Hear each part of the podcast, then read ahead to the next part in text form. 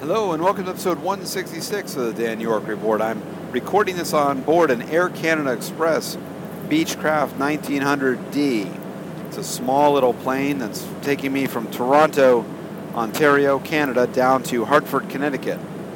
And uh, I can record such a podcast like this because without interfering my neighbors, because they pretty much can't hear anything either. you know, it's uh, this is a small little aircraft it seats about 18 people. Um, it's one seat on each side of the plane, so every seat is an aisle and a window. They're they're nice little you know planes. In the daytime, it's okay for travel because you can. It flies low enough that you get to see a nice scenic uh, view all the way from wherever you're going. Of course, at nighttime like this, it's um, it's you know it's all dark outside and it's just it's loud. You can probably hear that from the background. And I'm using a special application that uh, I'm re- turning the recording level way down low. So there's a huge noise noise uh, noise background here. Uh, more on that in a moment. But uh, this is a twin turboprop plane, so no jet, just a two big uh, big honking propellers on either side, and I'm right next to one in the seat that I'm at. Now the um, I guess a, couple other things. This the smallest plane that Air Canada flies. It's the Air Canada Express plane that they use, and um, it's. Uh, did I mention it was loud? I tried to sleep because it's currently 10:30 at night, but there's just no way to really get comfortable, not even lying, lying up against the wall or anything.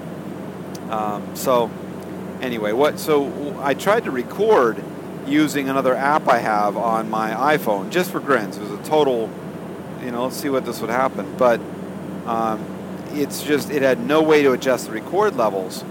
And so it was just completely uh, in the red on a meter. Now, what I'm doing now with this one is uh, I'm using an application called Hindenburg Field Recorder. And it's a, an app that was originally developed for journalists to be able to go and record in different situations. And one of the great features it has is that you have the ability to, just with a slider, easily change the recording level. So I was able to turn the recording level way down low. Now, the other thing that I'm doing is I am using my headset for my iPhone. So I have this plugged in and I'm holding the microphone on my headset um, right up next to my mouth.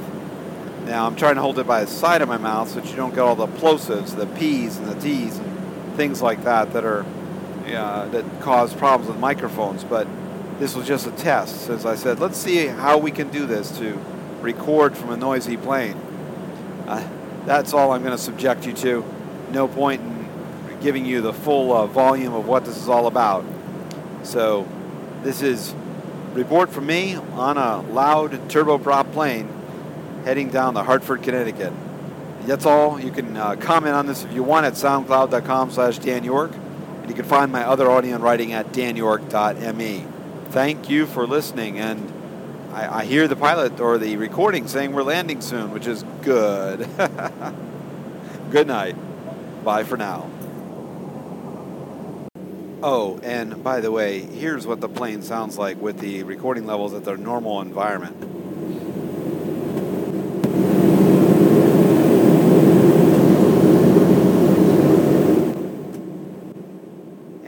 here's it is without the headphones on entirely.